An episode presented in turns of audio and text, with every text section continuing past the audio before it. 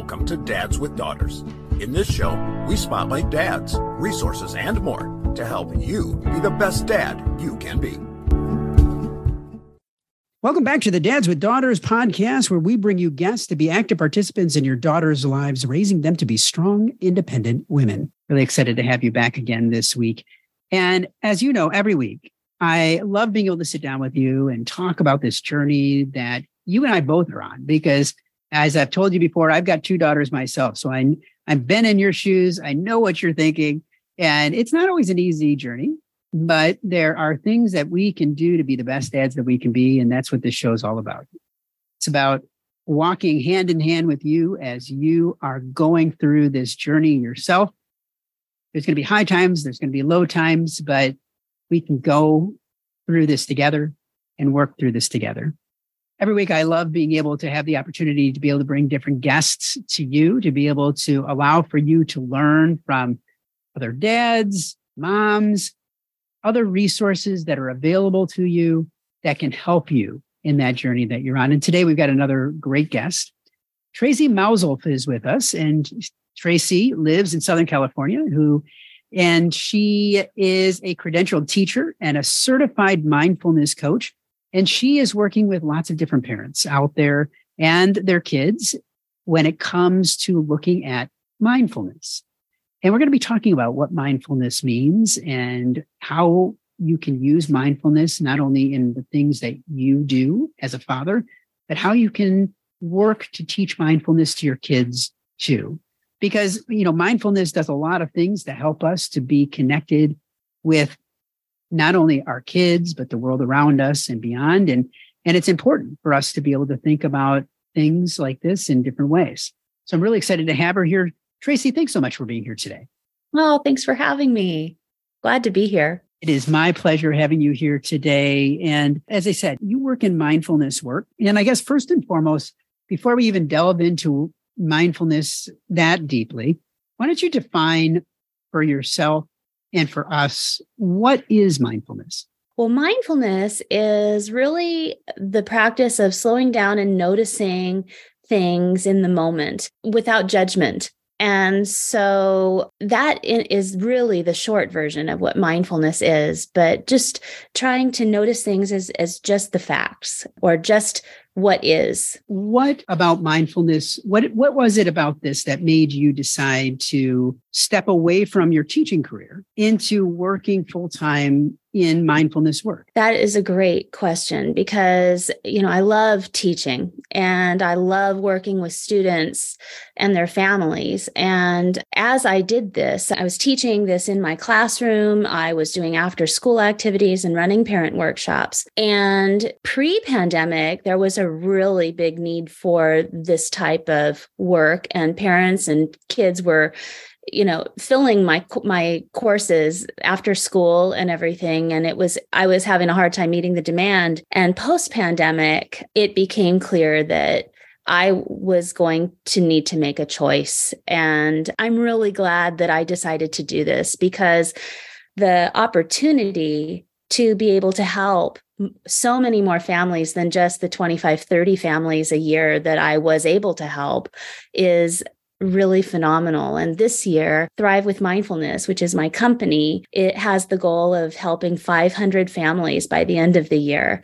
And so I'm really happy to be here and get the word out about this amazing, amazing thing, mindfulness. So talk to me a little bit about you said you incorporated mindfulness into the work that you did with the kids in your class. Talk to give me a give me an example of how you incorporated that into your class and what some of the results were? The results were amazing. And what I did was so I got my certification to teach mindfulness in schools through Mindful Schools. And that work was so valuable because it, it taught me how to do a 16 week program with my own students, where I would teach them week by week different mindfulness skills, starting with mindful listening and doing it in a really playful way.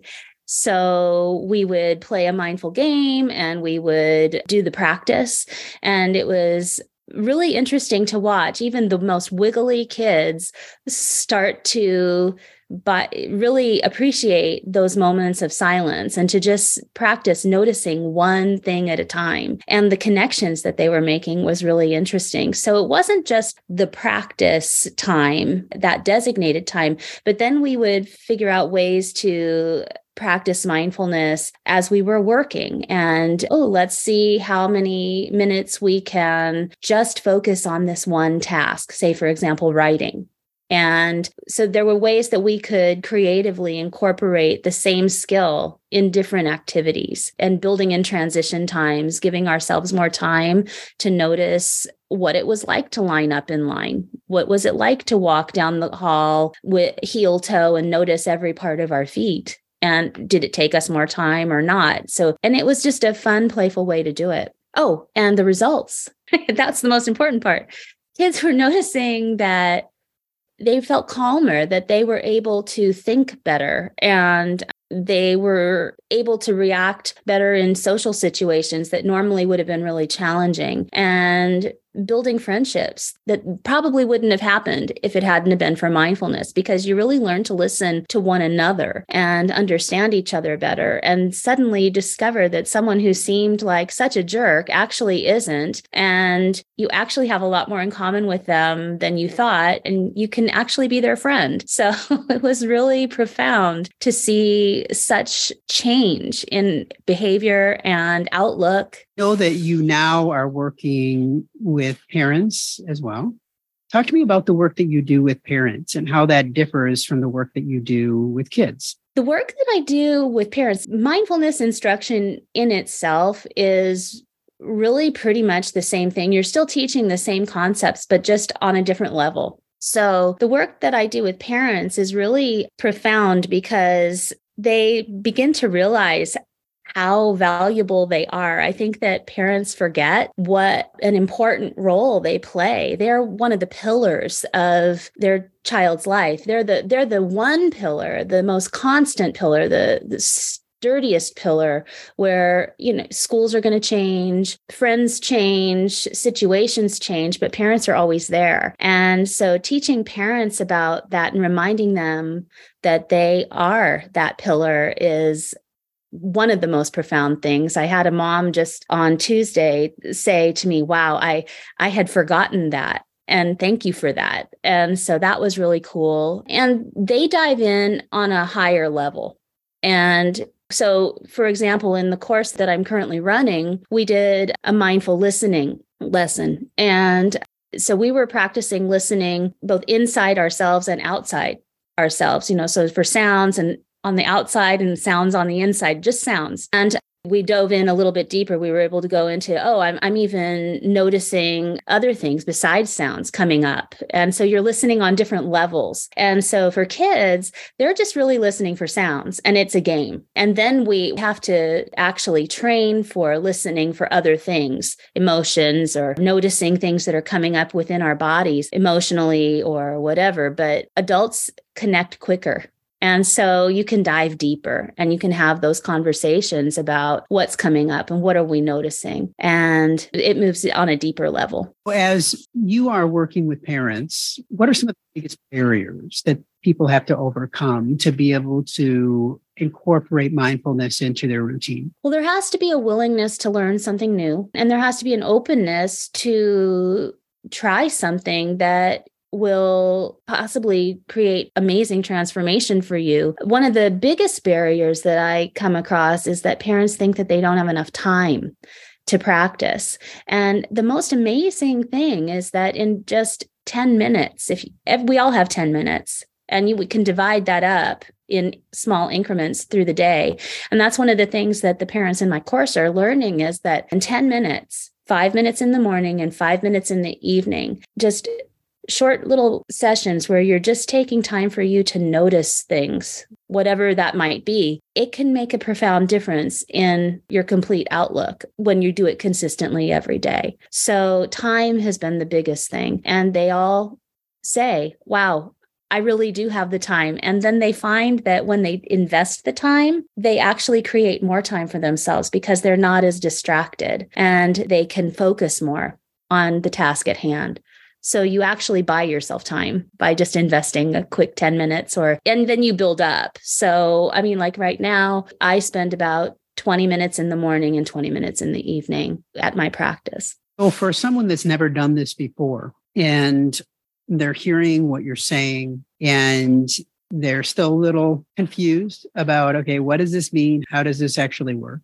Are there one or two things that someone can do right away, right now, to be able to start moving in a positive direction when it comes to incorporating mindfulness into their life? Absolutely. And we all are doing it right now. We're all breathing right now. And right now, in this moment, I invite you to just notice, just pause whatever else is going on in your mind and just really focus your attention on your breath. And you can even just take your hands and put them on your belly and just for 30 seconds, we can just focus on breathing in and breathing out and noticing the rise and fall of our chest, our belly, excuse me, or your chest.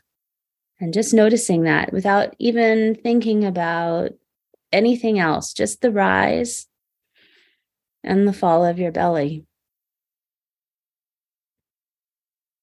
And as you do that, you can start to notice like things starting to relax. Your shoulders will begin to relax. I notice when this happens that my jaw will begin to relax. And just that quick thing can really, really help.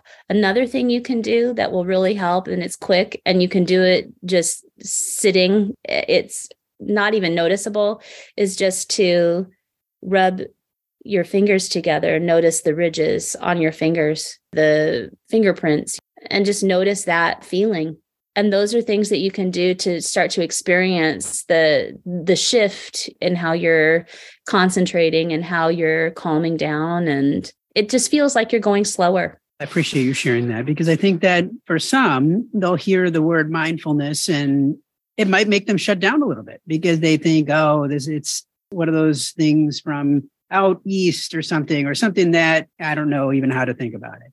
You know, I've heard people t- talk about it in that way. And but really it's kind of just a, a, different way of thinking, a different way of being present from what I'm gathering from talking to you. Absolutely. It is a different way of thinking. And I hear a lot of people, they'll just say to me, Traci, this is just a bunch of woo woo. And I get that because I thought that too. I thought that people who practiced mindfulness and meditation and things like that, that they were really out there until I really was dealing with my own stress. And as a parent myself, I mean, I know what the demands are and I really felt it. And I actually had health issues because of it, because of the stress levels. So mindfulness was something that really profoundly changed things within 30 days of my life. And I had been struggling for about two years with a health issue. And I was just astonished because it wasn't the woo woo that I thought it was, first of all. And secondly, it's it's research backed. And what we practice today, yeah, some of it it does have its origins in, from the East. Um, but the mindfulness that I learned was called secular mindfulness. And that's a distillation of teachings that involve some yoga, some stretching. So there's movement involved. There's just a lot of practicing non-judgment and focus, learning. It's like building your, it's like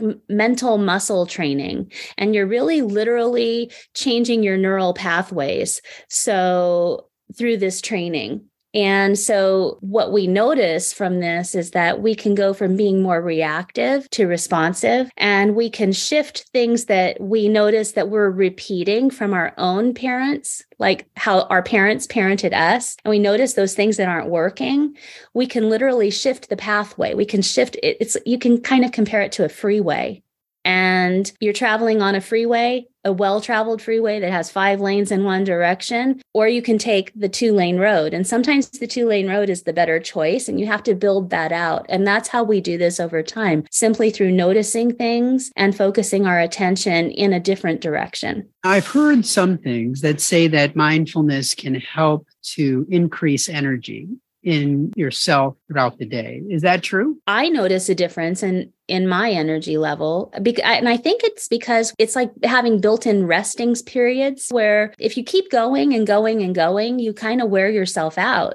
But you can think of it as like taking a little stop at the gas station and just filling your cup a little bit. And then you can move on with feeling a little more refreshed. So, yeah, there is a lot more energy that is also a result from a mindfulness practice. So, I'm wondering if, as you're practicing mindfulness, if most people are trying to incorporate those into like regular routines, meaning every day at 5 a.m., they're taking five minutes to do this, or before they go to bed at night, they reflect back and are thinking about things that they're grateful for and to relax themselves and center themselves. That they're focusing on not only the same thing every day, but at the same time. And that helps to focus things too. I just didn't know if that's typical or if everybody's just a little bit different? Well, I think that we're all a little bit different. And what works for one person might not work for someone else. And that's the beauty of this is that it's very flexible.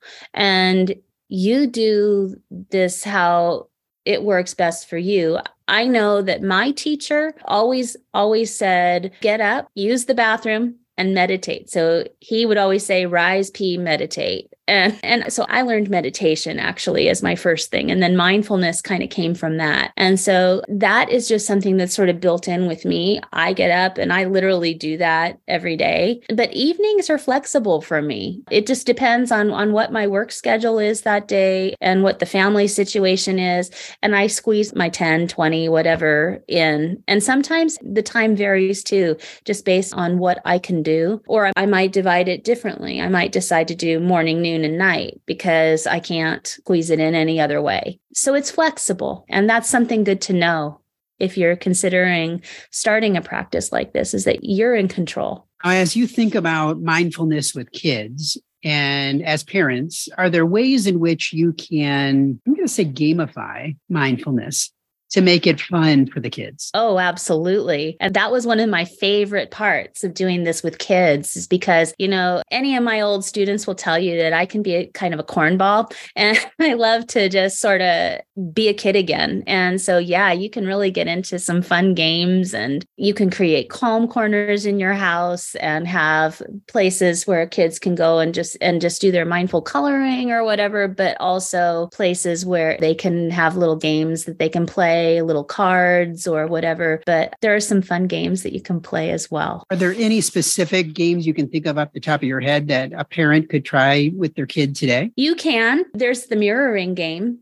where you can stand face to face and you can pretend that one person is the mirror and one person does is in control of the movements. And so if I were to put up my right hand, the person on the other side would mirror that that movement and it is really fun another really great game that is great like if someone is having a challenging day is to do the laughter game where you start out just one person making a funny face or something like that and then you can eh, see who can make the other one laugh first and then you continue the laughter until everyone is really laughing. And that is very fun. I my son really responded well to that growing up. When he was having a bad day we could just sort of get it all out and focus on on the good things again. And that can be helpful. I know you said your site is called thrive with mindfulness and i know that's at thrivewithmindfulness.com correct. And on your site i know you have a program and a community. So talk to me about how people interact with you and work with you through the program that you have, the community that you have? So, usually what happens is people opt in to the mindful resource community. And in there are guided meditations, mindful coloring for kids. Um, there are some affirmations and a journal prompt. And I add to that periodically just to keep things fresh and new. And then they usually will sign up for a workshop of mine. I'm getting ready to announce a workshop about the power of our thoughts. And so keep your eyes open and ears open for that announcement. I'm in the process of finalizing the details on that. And then they they they usually take the 8-week course which covers all the basics of mindfulness instruction so that you learn how to practice. You have just really minimal homework and feedback to do and and you you get to know other parents who are going through the same thing and who are on the same path on the same journey. So we're building a community of like-minded parents and supporting one another in this really important work. Well traci i just want to say thank you. Thank you for what you're doing to be able to help kids help parents in so many ways to think differently and to be able to be more mindful in the lives that they are living and if people want to find out more about you, where's the best place for them to go? Thrivewithmindfulness.com is a great place to start. And yeah, you can you can always opt in and you can always message me there, email me, and I'd love to get in touch. Traci, thank you so much. And I wish you all the best. Oh, thank you, Chris. It was really nice being here. Wishing you the best too. We know that no child comes with an instruction manual, and most dads are figuring it out as they go along and the Fatherhood Insider is full of resources and information that will up your game on fatherhood. Through our extensive course library, interactive forum, step-by-step roadmaps, and more, you will engage and learn with experts, but more importantly, dads like you. So check it out at If you are a father of a daughter and have not yet joined the Dads with Daughters Facebook community, there's a link in the notes today. Dads with Daughters is a program of fathering together. Find out more at fatheringtogether.org. We look forward to having you back for another great guest next week, all geared to helping you raise strong, empowered daughters and be the best dad that you can be. We're all in the same boat. And it's full of tiny screaming passengers. We spend the time we give the lessons, we make the meals, we buy them presents.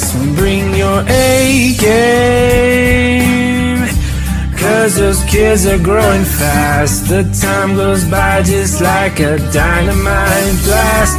Calling astronauts and firemen carpenters and muscle men get out and be the world to them. Be the best dad you can be. Be the best dad you can be.